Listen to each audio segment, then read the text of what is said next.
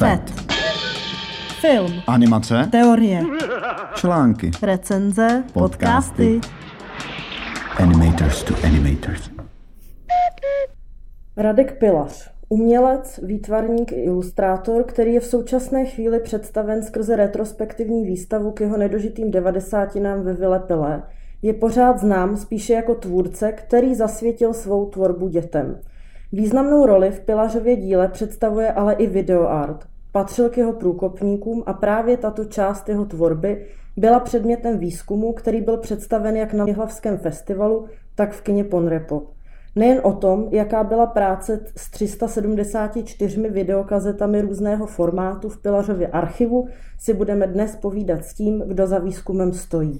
Filmařem, audiovizuálním performerem, kurátorem a pedagogem Martinem Blažíčkem. Dobrý den. Dobrý den. Kdo byl Radek Pilař? No, tak v první řadě bych možná chtěl reagovat na to, co jste říkal na začátku, že to je ten uh, ilustrátor, který je známý tím Rumcajzem, uh, protože to je vlastně legenda nebo takový narrativ, který o Pilařovi se traduje už od konce 90. let, nebo vlastně od té první vlny zájmu o jeho tvorbu někdy po roce 2000. A uh, je to vlastně nějaká nějaká jakoby podoba toho umělce, který neustále musí bojovat o svou pozornost. Vlastně neustále musí dokazovat, že, eh, že, i vol, že vytváří i volné umění.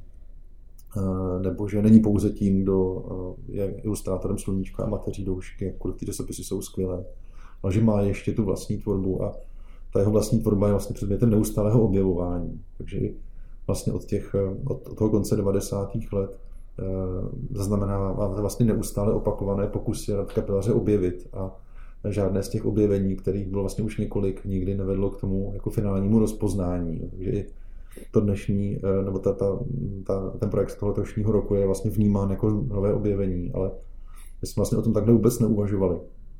A už Radka Pilaře vnímáme jako videoumělce eh, s tím, že jeho zásluhy pro rozvoj videoartu jsou vlastně dostatečně známé a popsané ačkoliv vždycky v těch textech začíná, začíná tou větou, je to nejenom eh, tvůrce toho Rumcajze, tak mám pocit, že tohle už je vlastně dostatečně vyvážené nebo vysvětlené a eh, tady vlastně ten výchozí bod eh, nějaké obhajoby mě právě připadá, že je možná už jakoby překonaný. Takže jste se ptali, kdo je Radek Pilař, tak u Radka Pilaře pro nás bylo podstatné vnímat jeho videoarty jako jakousi experimentální laboratoř, kterou on třeba zhodnocuje potom v těch v těch komerčních zakázkách a stojí vlastně jako jakýsi soukromý laboratorní protipol té práci, která potom je známá z médií a často v té experimentální laboratoři pak vznikají postupy, které on aktivně uplatňuje v těch pracích, které potom třeba proběhly v televizi. A mm, je tak nutné říct, že u Pilaře především znám Rumcajs nebo Večerníček, ale není to řada dalších zakázek nebo programů, které on vytvářel pro různé televize i zahraniční, eh, nebo edukativní filmy, a, eh, nebo eh, filmy, které jsou animované, ale nejsou třeba přímo pro děti. A tyhle práce vlastně nejsou příliš známé a nejsou na druhou stranu zase tak experimentální. To se třeba jedná o film v Jablíčku žije panenka, natočený pro pro švédskou televizi, kde je použita celá řada experimentálních postupů. Ale v té švédské televizi je to pořád vlastně film mírně pro to dětské publikum, ačkoliv používá vlastně uh, nějaké pixelační metody nebo nějaké postupy té destrukční animace Pilařova velkého objevu. Uh, a působí vlastně velmi avantgardním dojmem, ačkoliv je určen pro, to, pro toho dětského diváka. A ty postupy jsou právě ty, které on vlastně derivuje z těch prvních filmů, jako je třeba Butíčka nebo Eh, nebo pin-up. Můžete to nějak popsat, jak se vlastně ten, tahle ta poloha Pilařovy tvorby toho videoartu spojuje s tím zbytkem tvorby? Jsou tam nějaký úplně jasný průsečíky?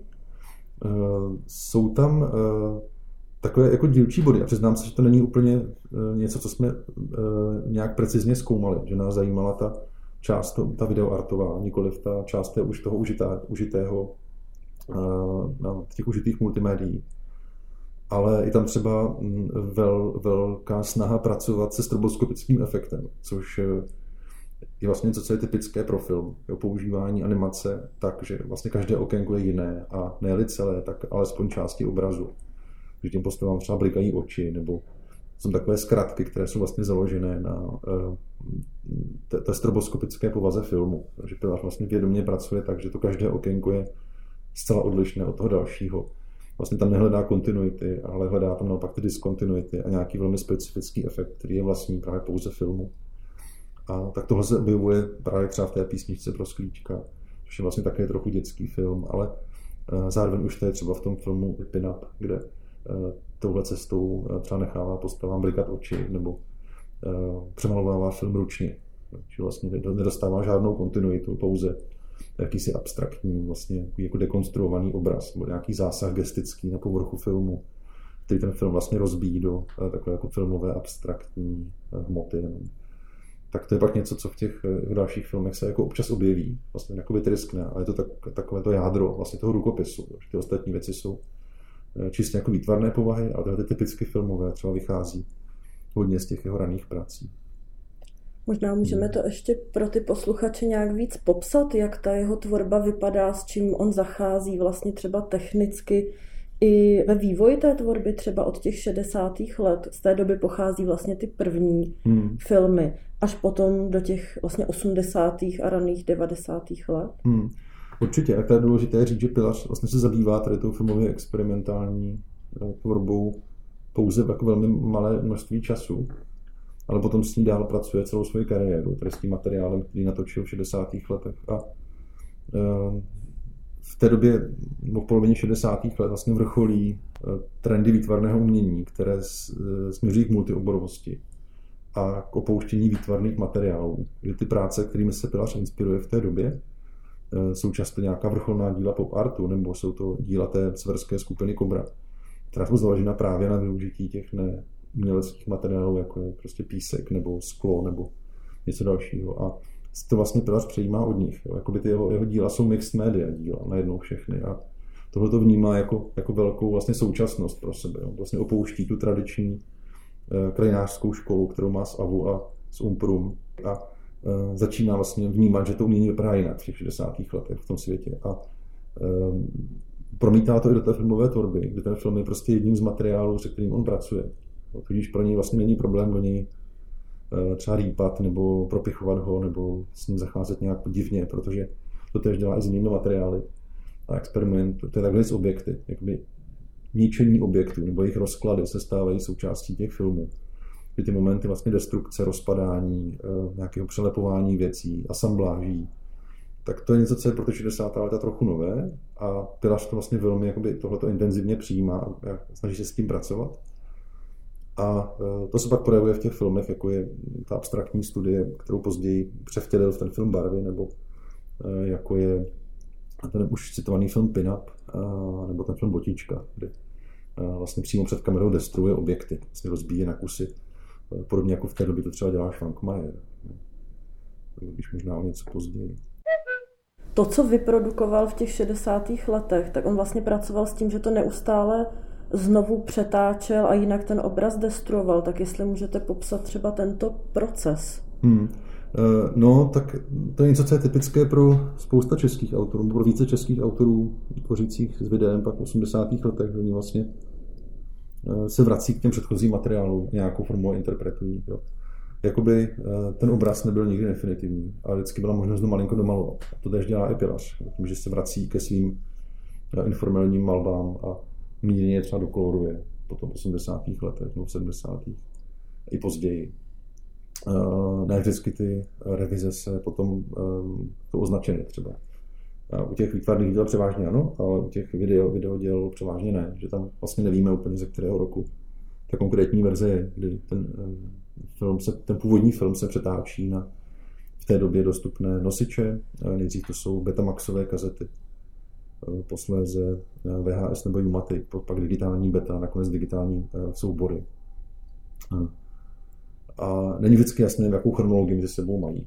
Těch nosičů v té sbírce je strašné množství a není vždycky úplně jednoznačné, co je kopie, z čeho na co. Když jsou ty média jako jasné časové stavu, tak se dá kopírovat i z horšího média na lepší, z lepšího na horší. Takže je to vlastně těžké určit na ty chronologie. A Eh, tu motivací, eh, motivace jsou různé. A jednou z nich je samozřejmě nějaká nová technická možnost, třeba klíčování nebo dvoj, dvoj expozice nebo dvoj, dvoj převrstvení obrazu, různý blending nebo zpomalení nebo picture in picture, jako takový jako ikonický efekt těch 80. let, zvlášť pro piláře hodně používaný. Tak to všechno v těch filmech najednou je a mm, s každou další možností vlastně se objeví nějaká další verze, kterou používá. A některé z těch verzí potom jsou zveřejněny. Ne, ne všechny vlastně uh, opustí to laboratorní prostředí. A přičemž ty starší verze z pravidla potom upadají v zapomnění. Vlastně používá vždycky ty aktuálnější. A, no, ale to je vlastně postup, který jako není mm, příznačný pouze pro pilaře. Ta neustálá potřeba jako být současný je, se někdy může vlastně projevit tímhle způsobem. Že tvůrci vlastně neustále to dílo jakoby remastrují. Jo. To, to je přesně případ Radka Pilaře. Jak si tedy stojí to Pilařovo dílo v kontextu toho jiného československého videoartu? Tak to je složitá otázka, ale uh, Pilař je samozřejmě považován za zakladatele v uvozovkách a je považován za zakladatele tou generací um, konce 80. let. A Souvisí to samozřejmě se založením oboru video, eh, s legitimizací videotvorby v rámci svazu výtvarných umělců, což nebylo jenom čistě symbolické gesto, ale bylo to i gesto velice praktické, že ti umělci najednou mohli eh, se tím videem živit. Ne všichni třeba na to měli podmínky, ale najednou v rámci svazu bylo vlastně legitimní třeba přijímat videozakázky nebo eh, vytvářet animace jako komerční umělecký projekt. Stejně jako v té době bylo běžné třeba vytvářet koberce pro nové budovy, tak, eh, nebo nějaká díla do architektury, eh, tak ta videa najednou dostaly vlastně stejný statut. Bylo možné tímhle způsobem obchodovat. A, a, eh, ale pak tam samozřejmě je ta rovina jako jak symbolická a rovina kreativní, kdy ta má, skupina Mánes se, se scházela, dívala se na různá díla světového videoartu a v té skupině se většinou popisuje, že byla vlastně to setkávání důležitější než ta samotná tvorba. Je to vlastně vzájemné diskutování nebo seznamování se s tím, co video je a může být a jak se ty věci dělají a co může být inspirativní a podobně. A taky samozřejmě společné výstavy eh, u nás i v zahraničí. Tak v tomhle smyslu Pilář byl jako velký katalyzátor, ale to estetické srovnání eh, v té tvorbě je samozřejmě velmi jakoby problematické, protože žádný z těch dalších tvůrců nezačal tvořit v 60. letech, takže bych možná se do tohohle ani třeba nechtělo pouštět a hodnotit Pilařovy práce eh, ve srovnání třeba s Lucí Svobodovou, protože jsou oba vlastně představitelé jiné generace tvůrců. A Pilař si sebou nese jiná témata z těch 60. let, než potom zajímají třeba ty mladší tvůrce v těch 80. letech. A dá se říct tedy, co pro Pilaře bylo takovým spouštěčem, že se této tvorbě začal věnovat? No, já myslím, že už to padlo, je to uh, asi ta neustálá potřeba být, jako, být novým, jo, nebo být vlastně aktuální. Že Pilat vlastně v průběhu celé kariéry se snažil vždycky přijmout nějaké nové médium za své a nějakou formou se na něj adaptovat, což se mu jako někde daří, někdy ne. Některé ty práce jsou jako příznačné pro ten okamžik svého vzniku, některé působí třeba historicky příliš nebo, eh, nebo nějakým způsobem jako retro. Eh, a někdy se mu to naopak zdaří jako velmi vlastně jako přesvědčivým způsobem. Ale je to právě dáno tou potřebou vlastně neustále adaptovat ty nové technologie, které má k dispozici. Je teda jako nutné říct, že adaptuje technologie, které třeba v západní Evropě jsou k dispozici už celé dekády. Že vlastně u nás je obrovské spoždění v tom, eh, jak se používá video, jakou má dostupnost, jaké konkrétní technologie jsou k dispozici, tak to je samozřejmě úplně na jiné úrovni, než jsou třeba videoartové práce v Německu nebo ve Velké Británii nebo ve Spojených státech. Jakou roli pro ten videoart hráli diváci? No, to je, ehm, to je, to je dobrá otázka a eh, je zřejmé, že videoart je oborem pro malé množství diváků.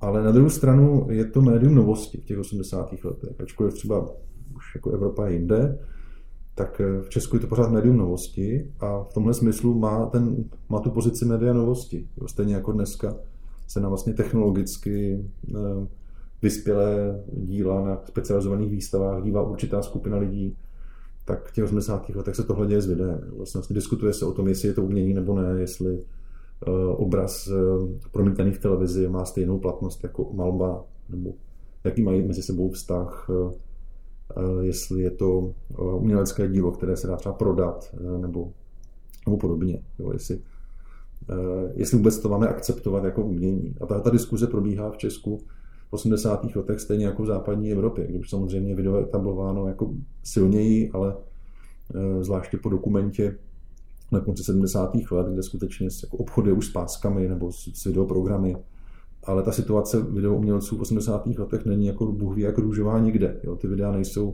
v nějakých velkých výstavních expozicích nebo nejsou součástí velkých sbírek a to tež se děje i u nás. Jo? Vlastně je to velmi okrajová věc, eh, daná novostí toho média relativní a eh, nesouvisí to možná úplně s tím, jak ty videa vypadají. Jo? Je to vlastně dáno eh, spíš povahou toho média samotného. Vy jste tady zmínil nějakou antidataci nebo nedataci těch věcí. Bylo při tom vlastně zkoumání toho archivu těžké ty věci kategorizovat a jak jste postupovali v tom? Hmm. No, je to oříšek a e, je to vlastně velice dobrodružné. Nevím, jak to může být zajímavé pro posluchače podcastu, ale nás to teda nesmírně jako inspiruje a je to vlastně obrovské jako dobrodružství se tím archivem probírat. Eh, největší část tam eh, udělala spolupracovnice na projektu Anna Krivenko, která všechny ty záznamy katalogizuje a eh, sepisuje jejich specifika.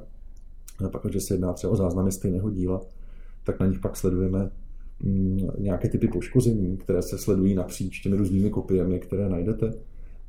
To poškození se pak zpravidla dědí do nějakých novějších mediátů, takže vlastně možné je na základě různých typů vad potom vypozorovat jaké konkrétní média jsou použita pro následující reprodukci a s jakými se pracovalo v nějaké další verzi.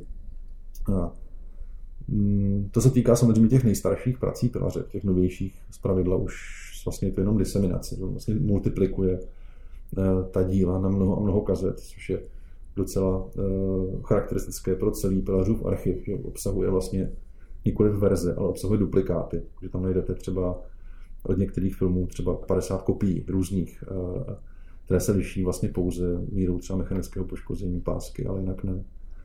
Eh, takže skutečně tam jakoby nejsou žádné skici nebo varianty nebo nějaké jako extrémní šíře přepracovávání úřady děl. U některých naopak ano, ale těch z těch 90. let a 80. z konce 80. už spíše méně.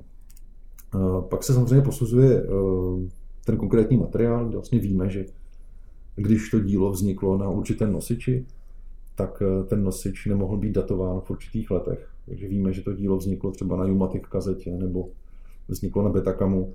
Eh, tak je zřejmé, že v té době eh, měl k tomu přístup, k tomu médiu. A to dílo třeba nemůže být datováno jiným rokem, protože víme, že v tom daném roce by nemohlo vzniknout s použitím těch daných technologií. V tomhle ohledu je pak klíčový pilařův přístup třeba do toho přenosového vozu GVC, kde Eh, používá trochu profesionálnější technologie a znovu tam vlastně reviduje své pásky z 80. let, eh, tak tam to je vlastně jako zřetelný indikátor, v jakém konkrétním pracovišti ta díla mohla vzniknout. Třeba. Další věcí je potom stárnutí těch materiálů, kdy eh, ten, ten, ta degradace těch pásek někdy mm, vlastně způsobuje, že určitá novější média je nutné Eh, nahrazovat médii staršími. Jo, že tam, tím, jak se vyvíjí eh, eh, pásková technologie, vyvíjí se technologie uchování obrazu, tak v novějších médiích začínají používat složitější komprimace nebo nějaké digitální komprimace dokonce později na digibetách. A je naprostým pravidlem, že všechny digitální média degradují víc. Takže my vlastně často šaháme do těch médií, které jsou předdigitální, protože jednoduše jsou méně poškozená. A to i v případě, že to dílo třeba vznikne v digitální podobě, ale posledně bylo skopírováno na analogový nosič. Tak ten původní digitální nosič je vlastně v horším stavu než ten analogový, který by měl být vlastně jako tím horším. Jo. Ale není tomu tak. Jo. Všechny analogová média vlastně eh, nalézáme po eh, těch desítkách let v lepším stavu eh, než ta digitální, která jsou často vlastně od dekádu třeba novější. Jak je to vlastně dneska s archivací takových děl, vůbec videoartu a takového umění? Národní filmový archiv má už ucelenou sbírku nejen třeba té pilařovy práce, ale vůbec tak, takového, řekněme, videoartu českého, československého, i třeba současnějšího?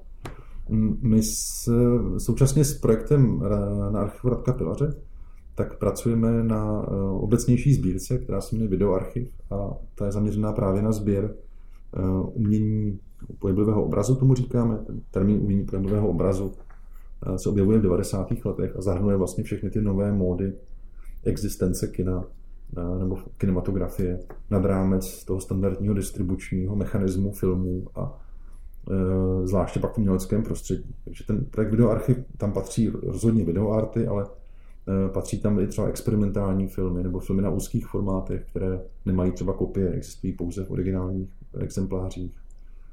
A nebo eh, třeba nějaká díla počítačového umění. A ten archiv má v současnosti asi 100 položek, eh, vybraných na základě nějakého kurátorského doporučení skupiny kurátorů. A redaktoř je jednou z nich. Ten archiv je koncipován jako Eh, digitální, že jsme eh, si byli zcela vědomi, že ta pásková díla už třeba dalších 20 let nepřežijí. A nejenom proto, že by ty data nebylo možné přečíst, ale i proto, že už nebudou existovat dostatečně kvalitní mechanismy na jejich extrakci. Vlastně nebudete moct přehrát třeba mini DV kazetu za 20 let. Takže proto ten archiv je koncipován jako archiv digitalizátů, s tím, že se mm, počítá s tím, že ta daná páska je vlastně přečtena naposledy. A už vlastně žádný další extrakce těch dat eh, se nebudou konat. A tudíž ty pásky ani nezhromažďujeme, že se zpravidla vrací autorům nebo, nebo se někam ukládají, ale není to rozhodně tak, že bychom měli na to mm, nějaký odpovídající archivní eh, standard na uchování magnetických pásek. A ten, to velké úsilí se potom napíná k té ochraně těch digitalizátů, takže jsou samozřejmě eh, uložené na více místech, eh, jsou uložené na LTO páskách a eh, zachází se s nimi tak, jako by to byla vlastně jediná budoucí kopie toho daného díla. A přičemž vlastně nebude ty data možné jakoby získat v budoucnu jinak. No to ještě samozřejmě půjde, třeba po dobu nějakých deseti let, ale s velkou pravděpodobností se ta situace bude stále zhoršovat a zhoršovat. Takže třeba řada těch přehrávačů už se prostě nebude vyrábět, nebo nebude možné už data získat.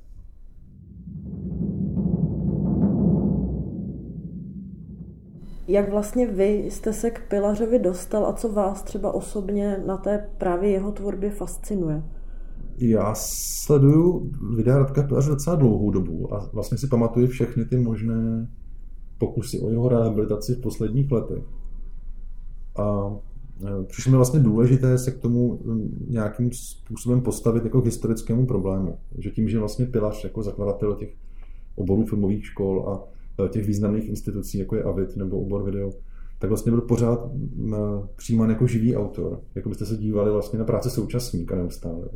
A to vlastně kontinuálně on jakoby nikdy nezestárl. Od, od, od eh, těch 90. let vlastně se neustále uvádí jako živý umělec. Jo. A to v jeden okamžik začalo být hodně problematické. Takže jsem cítil vlastně eh, velkou potřebu vytvořit eh, distanc, nebo vytvořit si nějaký odstup od toho díla a začít ho vnímat jako historický fenomén v souvislostech. A k tomu právě směřoval i ten stávající výzkum, kdy tím hlavním výstupem je potom článek v časopise Sešit, kdyby se měl právě věnovat eh, Pilařovi jako jistému typu aktéra eh, v tom audiovizuálním prostředí, který je nějakým způsobem unikátní i pro ten východoevropský kontext. To vlastně jiný typ umělce, než, jaký, než jakým jsou třeba umělci ve Spojených státech nebo, nebo v Polsku nebo v Rakousku. Jo, vlastně ten čes, to české prostředí je něčím jako trochu, trochu jiné. A ten Pilař je docela typickou postavou, takže proto se stal předmětem toho výzkumu a mm, stejně jako ta výstava v té Vilepele, eh, která je skvěle kurátorovaná Pavelem Liškou, tak eh, tenhle projekt má vlastně za cíl eh, vytvořit nějaký jako, jako větší historický odstup a nějaký objektivnější pohled, třeba kritičtější na ty Pilařovy práce, s tím, že se vlastně odbourá ten charakter toho objevu nebo nějakého jako objevení legendy, videoartu skryté zatím Eh, za tou tváří toho Runcajze právě. Eh, ten archiv patří stále rodině Radka Pilaře? Archiv patří rodině Radka Pilaře a patří vždy bude, ale eh, Národní filmový archiv má dlouhodobou licenci a to, aby ty filmy mohl zpravovat a baratelsky se jim věnovat a distribuovat. Takže tím vlastně se Pilařova tvorba stane hodně přístupná pro další projekce nebo zapůjčování do výstav. Chystáte ještě nějakou projekci? ano, chystáme, ale zatím ještě není nic pevně dohodnuté, ale samozřejmě v současné době je to velmi těžké si nějakou eh, projekci napevno dohodnout, protože nikdo neví, jestli eh, ty festivaly ještě budou existovat za rok. Takže. Pro mě taková speciální kapitola je Pilařova práce pro Suprafon, jehož součástí byla od poloviny 80. let ta sekce videa, a do které vytvářel vlastně videoprogramy na vážnou hudbu a to je ta série Muzika Pikta, o které jste mluvil také právě na, na hlavě. Můžete přiblížit, o co šlo?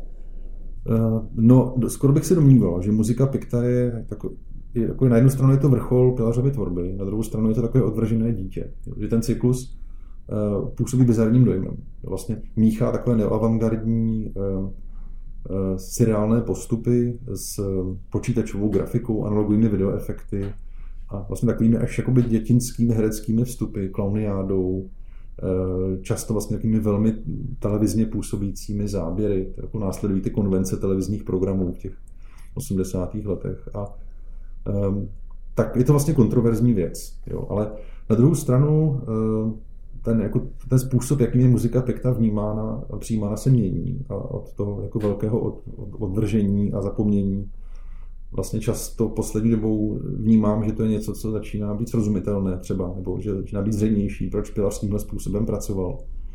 Eh, pro něj samotného to bylo, bylo to, bylo to takový opus magnum, kde on tam vlastně kombinuje všechny ty postupy, které, které v minulosti používá.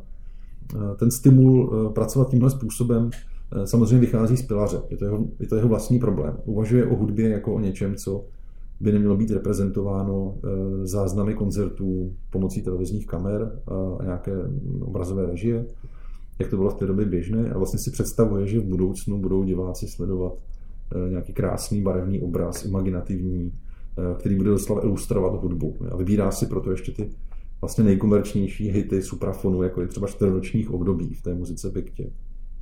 A takže jde vlastně o takový jak pokus o videoklip, nebo nějaký jako videoklip vážné hudby. Eh, současně s tím ten, ta divize Suprafonu eh, je založena eh, přesně s tímhle účelem. Suprafon jako hudební vydavatelství na podporu své produkce, tak zakládá sekci, která by se měla věnovat pouze tomuto typu vlastně specifických videí, Pilař tam pracuje mm, velmi omezeně, nemá tam přístup absolutní, není vlastně tím jako hlavním, kdo, eh, kdo by měl eh, právo ten přenosový vůz používat, ale v nějakých volných chvílích tam může pracovat. Eh, pracuje tam na muzice Piktě, ale také tam předělává své starší díla, vlastně bere to jako příležitost revidovat si trochu svůj archiv. Eh, potom v roce 1990, po, eh, po 89., když se rozpadá Suprafon, tak eh, tahle divize je prodána a je prodána do soukromých rukou a později hm, se objevuje jako společnost Bohemia Video Art, která existuje tak do roku asi 92-3, nemýlím se. A ta v této činnosti pokračuje s tím, že ten Pilařův cyklus je premiérován v roce 91 ale zjevně vlastně má znaky toho, těch 80. let, že to je něco, na čem Pilas pracuje opravdu delší dobu. A pak vlastně celý ten soubor těch prací eh, v tom 91. roce eh, se teprve zveřejní. Je k tomu strašně málo informací a většinu těch věcí, které jsem teď říkal, tak vychází z těch videí samotných nebo z velmi vlastně kusích, kusích informací, které se příliš nedají získat. Protože ty archivy Suprafonu se nepodařilo nějakým způsobem dohledat, pamětníci toho období prakticky neexistují a je to jedno vlastně z nejzáhadnějších období eh, Pilařovy tvorby, o kterém se vlastně příliš mnoho neví, kromě těch samotných filmů, které jsou dochovány. Takže se nedá ani říct, eh, jak to bylo přijato v té době, řekněme, jak diváky, tak třeba i samotným klientem tím suprafonem? Na mě to působí dojmem, že to byl takový off-projekt trochu, že to vlastně nebylo něco, co pro ten suprafon jako dominantní, že to nebylo míněno jako nějaký jako výstavní výstup toho, toho přenosového vozu GVC, ale to jsou jenom spekulace. Jo. Vlastně nepodařilo se nám dohledat eh, nějaké reakce nebo eh, časy vysílání, vlastně nic takového o tom není známo. Jo. Taky v tom roce 91 je to velice pozdě na to, aby eh, byl ten celý projekt zveřejňován po vlastně mnoha letech práce. Tak to vlastně působí trochu záhadně, ale opravdu o tom nic dalšího není, není zatím známo, ale možná se něco ještě objeví. Zmínil jste, že pro Pilaře ta hudba byla důležitá. Hrála pro něj důležitou roli i v těch projektech před Suprafonem? Hudba pro Pilaře byla úplně super podstatná. A to do té míry, že on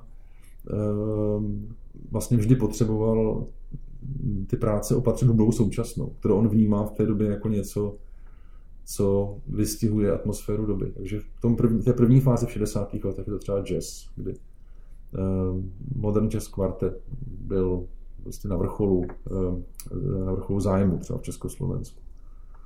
Uh, ale ten stejný film o pár let později, nebo respektive o 15 třeba, tak opatřil hudbu Pink Floyd, protože v ten okamžik mu přišlo zase, že vyšla aktuální deska Pink Floyd, Metal, a pro něj to bylo natolik strhující, že ten film vlastně předělal na, na videoklip Pink Floyd a další z těch filmů předělal na videoklip Residence, které se, který se mu nějak v té době dostali do ruky.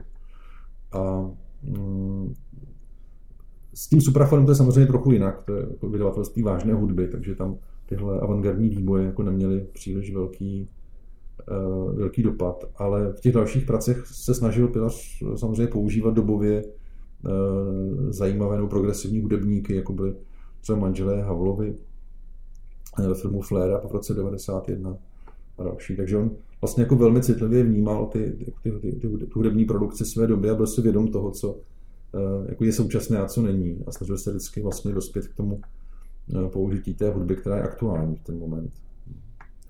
Dá se říct, že stejně důležitou roli jako hraje hudba, hraje pro pilaře i barva?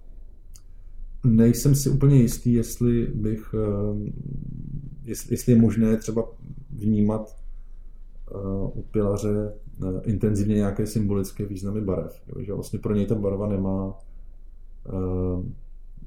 není to to velké téma, jako je u spousty jiných výtvarníků. Že tam není, asi se mi nepodařilo najít nikde žádnou úvahu o tom, že barva je vlastně jako téma jako samo o sobě takže spíš bych asi řekl, že ne. Pro něj ty výtvarné techniky jsou spíš odvislé od materiálu nebo od vlastně samotné jako hmoty, než od té barvy. Jo. Čili on používá samozřejmě barvy jako velmi expresivním způsobem. A to je nakonec vidět i na těch kreslených filmech, které jsou hodně odvozeny od, od eh, pop artu. Ale tam od toho pop artu vyvozuje spíše vlastně tu geometrickou strohost, nebo ten, ten způsob abstrahování do eh, těch monochromatických ploch ohraničených černou linií, což se po partu v 60. letech docela často objevuje.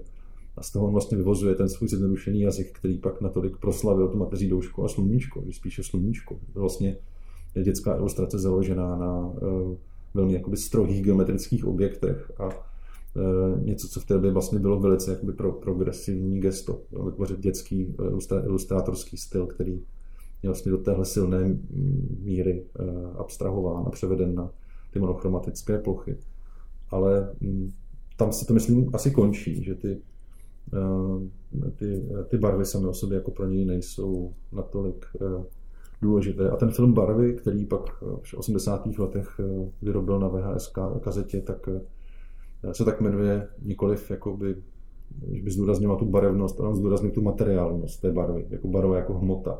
že ta barva je jako ta tekutá barva, nikoliv ta barva jako tón barvy třeba. Mě třeba hmm. právě na té výstavě ve Vile Pele velmi zaujal ten film uh, Písnička pro sklíčka, který dělal vlastně s Václavem Bedřichem, který je vlastně určený dětskému divákovi, je celý vyroben vlastně z kousků skla, které jsou animovány. Má 10 minut, ale místy to jde úplně do abstraktních jako poloh, kde se vlastně pod tou kamerou slévají ty vzory a pro mě to je velmi jako fascinující v rámci kontextu té jeho potom videoartové tvorby, že vlastně udělal i tento experiment určený tomu dětskému divákovi. Nevím, jestli je to přímo otázka, ale spíš takový můj komentář, eh, jak třeba vnímáte vy tento film? Hmm. No to je, eh, to máte pravdu, že je zvláštní, a, ale na druhou stranu, mm, bo takhle, všechno, co říkáte, s tím se dá naprosto souhlasit, je to vlastně velice netradiční přístup k dětským divákům jiné dětské filmy takto jakoby daleko třeba nešly, nebo byly velmi um, výtvarně klidnější nebo přístupnější.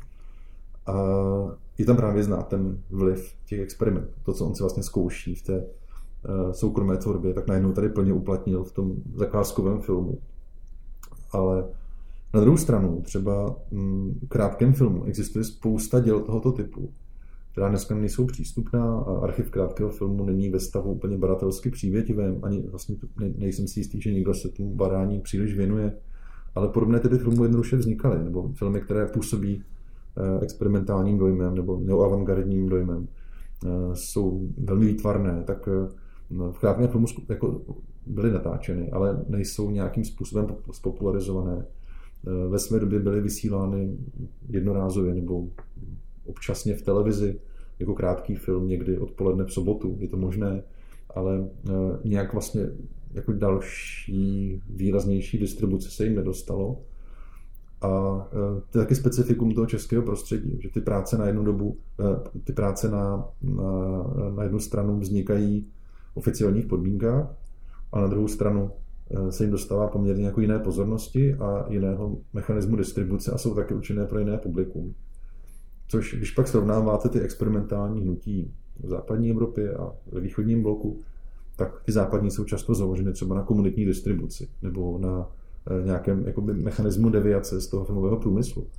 Ale v té východní Evropě tady naopak všichni vlastně na tom průmyslu participují, protože pro ně to je šance vůbec něco natočit. A e, není to o vymezení se vůči nějaké e, komerční autoritě, jako bylo často v těch západních avantgardách, ale je to, je to uh, nějaká míra participace s tím funkčním režimem, jo, kdy uh, ta díla vznikají byť třeba s velkými obtížemi, uh, z, musí se prosazovat nebo musí se složitě domlouvat, aby mohla vzniknout co posuzována, je to všechno jako nefér, ale vlastně využít ten funkční mechanismus v rámci nějakého jako módu šedé ekonomiky často. Že často třeba vznikají ve volných kapacitách v české televizi, nebo některé věci se třeba dají na černo. Když se s někým domluvíte, tak můžete jít někam do studia a tam si třeba udělat kopie nebo eh, nějaké prostě triky. Tak to se všechno dělo a eh, všechno to vlastně svědčí o tom jakoby jiném modu, ve kterém tenhle typ děl vzniká.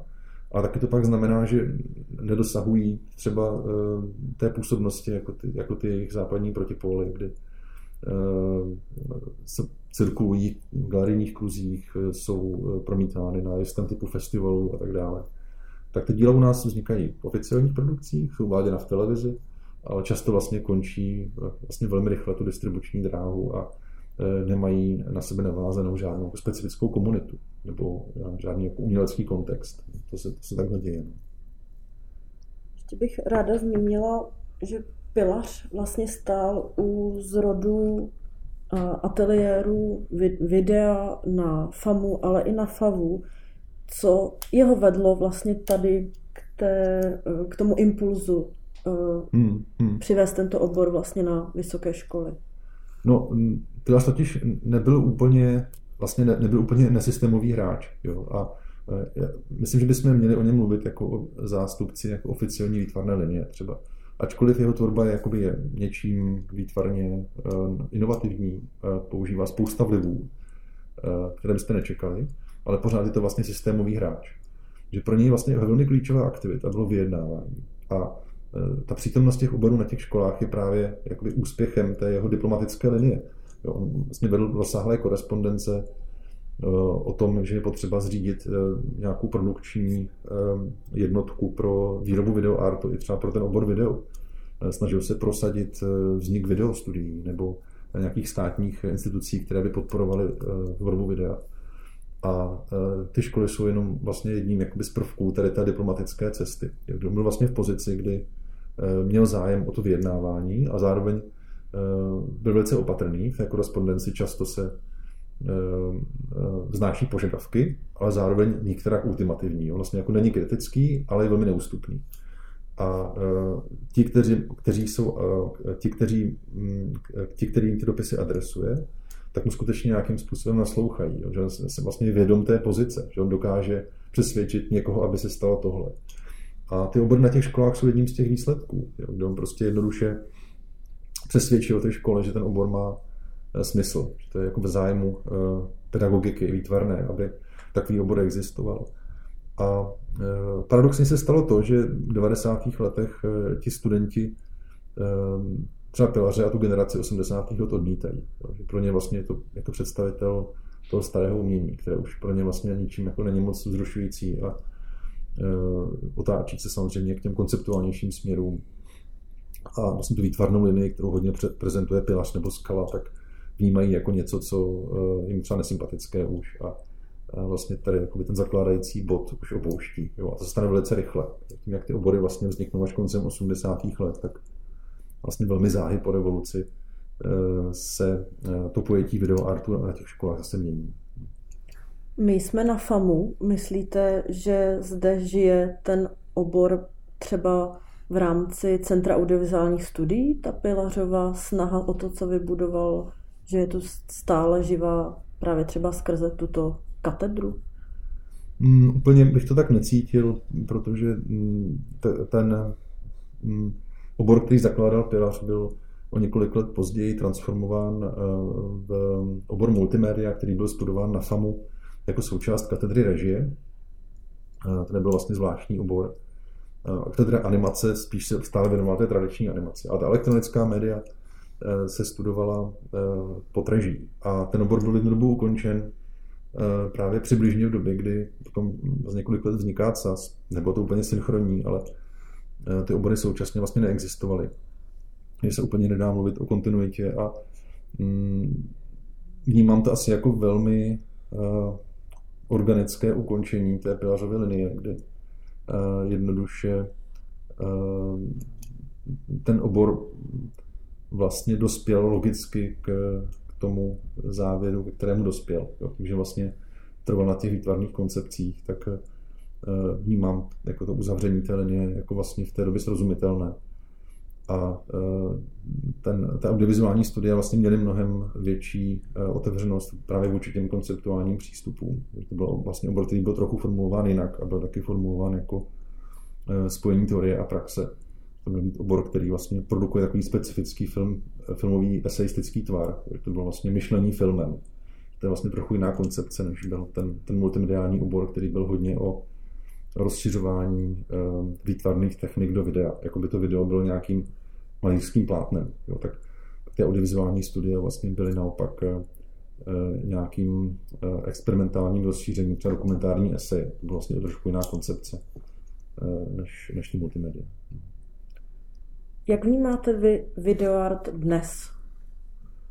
No tak nic takového už není. To vlastně se, tohle slovo se používá převážně v 80. 90. letech a Eh, v jeden okamžik video natolik zevšední, nebo stane se tak běžnou součástí umělecké tvorby, že už to není třeba zdůrazňovat, stejně jako všechny další média.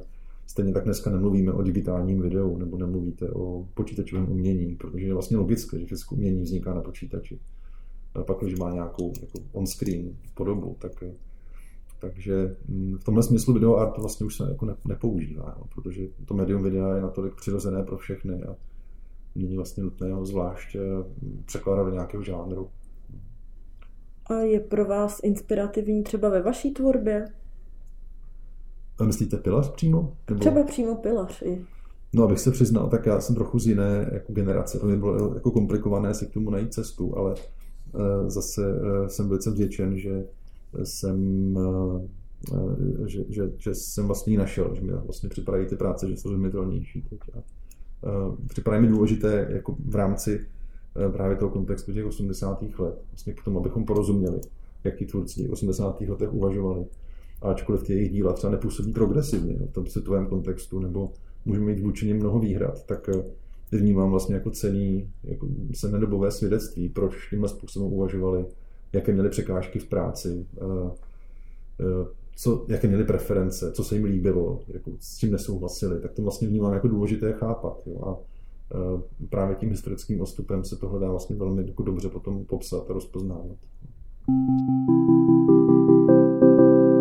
Tak já vám moc děkuju a posluchačům tedy, i když filmy nemohou vidět, tak doporučuji se podívat tak jako vždycky dáváme na web pro linky, takže tam uvidíte třeba program z Jihlavy, kde se můžete dočíst o jednotlivých filmech a nějakých jejich anotacích a my se těšíme tedy na sešit a text o Radku Pilařevi. Dnešním hostem byl Martin Blažíček a já mu moc děkuji. Taky děkuji a ještě vlastně připomínám, že ty filmy budete moc vidět a budete je moc vidět na adrese videoarchiv.nfa.cz.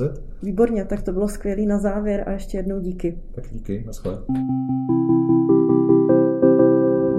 FET Film, Animace, teorie, články, recenze, Podcasty. podcasty. Animators to Animators.